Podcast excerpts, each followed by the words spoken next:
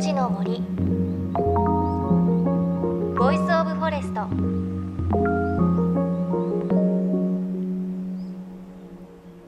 おはようございます。高橋真理恵です。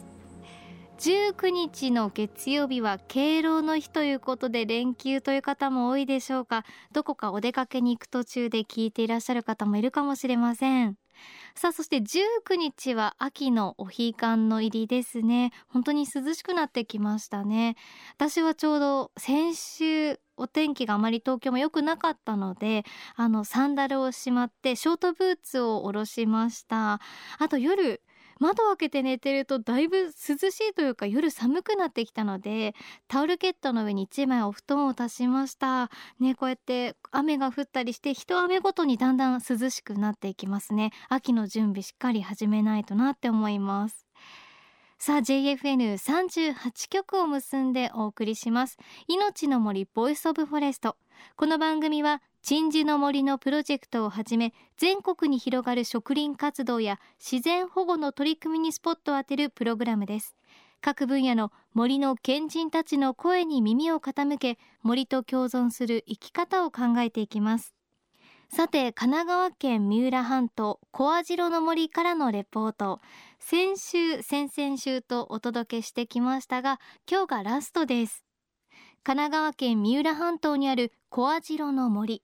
その広さはおよそななじゅうヘクタール、東京ドームでいうとじゅうごこぶんくらいということで広そうなんですが、森の面積としては決して広いとは言えない面積なんだそうです。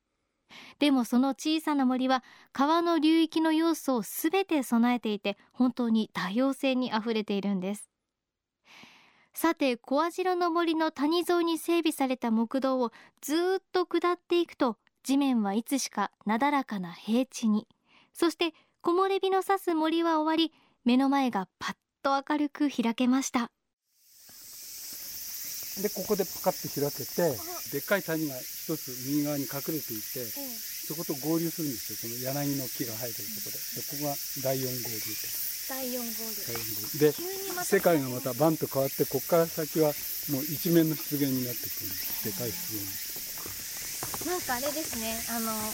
小学校の時に行った尾瀬を思い出します。あ、ここはもう春ごがつぐらいに来ると湿原の状態は尾瀬状態。枯れた足とか荻がさんがつぐらいになると若芽が出てきて、若い芽が、新芽がにじゅっセンチぐらいに育った時かな、すごい綺麗ですよ。すごい。で今ここに見えてる湿原がさんヘクタールぐらいあるんですけど、はい、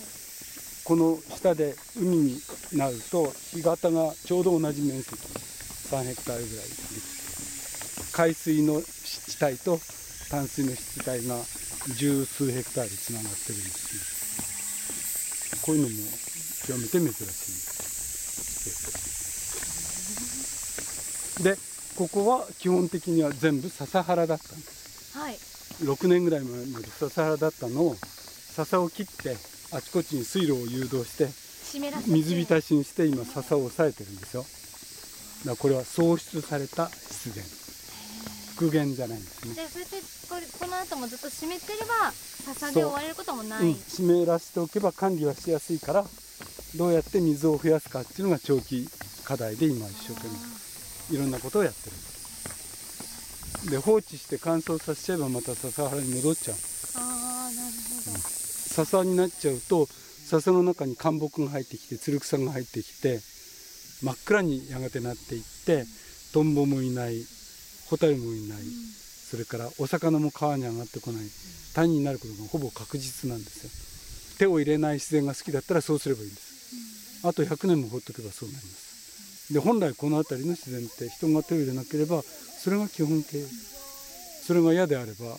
と、一つの選択肢としてリーズナブルなのは湿原環境を人間の力で維持して、そこにその湿原環境を基本とした生物体を生成から作りましょうっていう提案があっていいでしょ。で我々はそれを提案していって、それを実践している。何が一番都市の中で自然をうまく保護する公式なのかっていうのは、もう本当にみんなの知恵で考えなきゃいけなくて、ただそういうことって今普通の人が思い込んでいる、自然は手を入れなければいい状態でバランスをするんだとか、手を入れなければ自然っていうのは理想的な形になっているんだとかいう嘘、あえてこういうことしなきゃいけないっていうこともあるかもしれない、ね、ここがもう小網代がそういう意味では手本みたいなもんで、で今は理論的にもこういうやり方が妥当だと思ってますね。でここは水田だった時の名残を、土地の利用を基本的に引き継いでるんです。でそれは谷の地形と水循環は水田耕作時代を引き継ぎます。ただしそこに生きる生き物は稲ではなくて、水田耕作時代を稲と一緒に生き延びてきてあったカエルとかトンボとか植物を全部戻してあげますよっていうのをやってるんです。でそこにオレンジ色の花あるでしょ。あれはあのハマカンゾウって日光キスゲの仲間で、海岸線にああいう群落があったんですけど、さんがつじゅういちにちの津波で生息地のかなりがあの波で洗われてなくなっちゃって、数年前にもう全滅に近くなっちゃったの で, でこれは企業と連携して今人工的にここに戻してるんです。来年あたりはここに数百株バーンと戻ると思うので。で予定としたあとごねんぐらい先にはこの辺りのね全部全部あの夏はこの花が咲く、一面尾瀬の日光キスゲみたいなところにしちゃう。でこれも喪失喪失、ね、ガイドをしてくださったのは エヌピーオー 法人小網代野外活動調整会議の代表で慶応大学名誉教授の岸裕二さんです。で小網代の森の湿地帯は人が手を入れて森を伝う川の水をしっかりとこう流してあげることで保たれているということで、これはすごく印象的でした。またこの森はまだまだ全く手をつけられていないところがたくさんあって、森を育てる創出する仕事はずっと続くし、自分の代では終わらないということもおっしゃっていました。さて小網代散策もそろそろゴールが近づいてきました。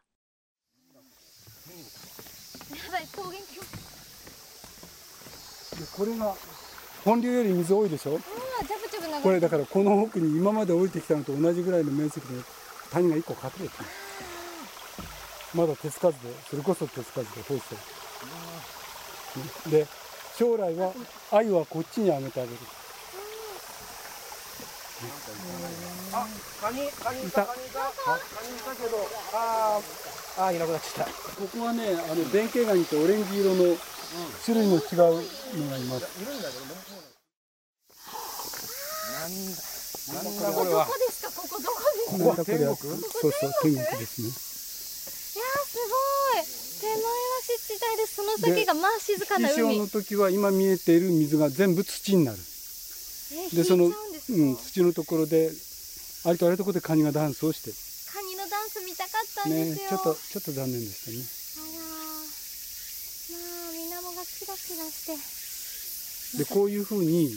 流域生態系が緑のままで、これ河口の干潟生態系っていうんですけど、完璧な形でつながってるっていうのは関東ではここだけで、でここは生態系の構造上極めて重要っていうのを理屈にして。まあ、僕らがアピールをして国交省が分かりましたと保全したんですね。珍しい生き物がいるからというのが第一の理由じゃないんです。でただまだこっちの海の方は保全されていなくて、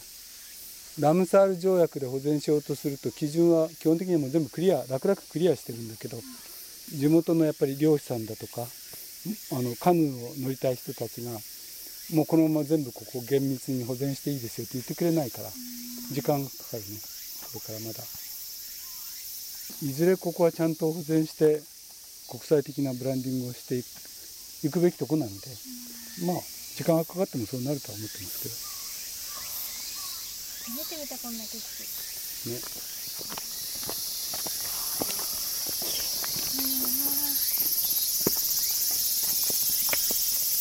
どこここ本当に天国？三浦半島です。本当？いちじかんはんぐらいできたところ、ここ。絶対今日飛行機乗った気がするんだけど。とてもいい経験です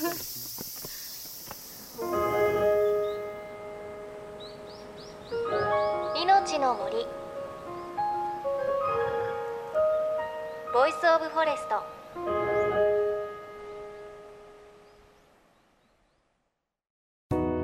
ジェイエフエヌさんじゅうはち 局では、東日本大震災で被災した沿岸部に津波から命を守る森の防潮堤を作る鎮守の森のプロジェクトを支援する募金を受け付けています。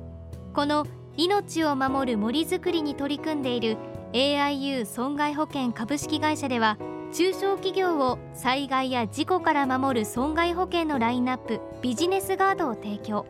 エーアイユー では法人会、納税協会会員からのビジネスガード新規契約企業いっ社に対し、どんぐりの苗木いっぽんを植樹する活動を行い、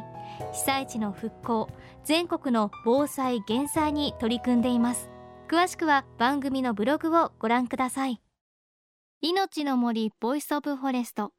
今朝は神奈川県三浦半島の先っぽ、小網代の森の散策レポートをお届けしました。いや、あの本当に天国って言ってたんですけど、あの時もだいぶ歩いて汗だくで出てきた言葉が天国だったんですけれど、本当にすごく綺麗な湾があってね、こう波も穏やかで見事な景色だったんですよね。で、そこ潮が引くと干潟になるんですけれど、そこでカニが繁殖期にオスがメスを呼ぶダンスが見られるそうで、私見られなかったんですけれど、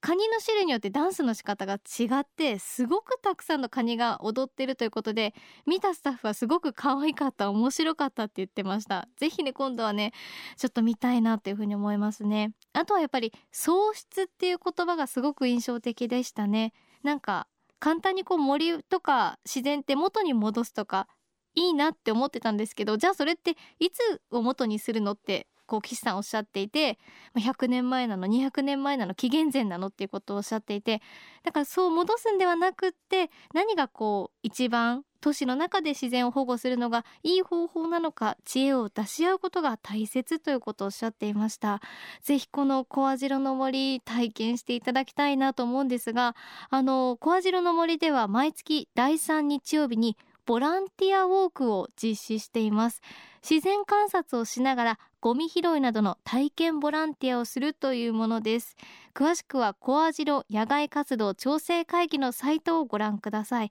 きっと赤手ガニにも会えると思います。そして番組ではあなたの身近な森についてメッセージお待ちしています。メッセージは番組ウェブサイトからお寄せください。命の森ボイスオブフォレスト、お相手は高橋まりえでした。命の森の森ボイスオブフォレスト。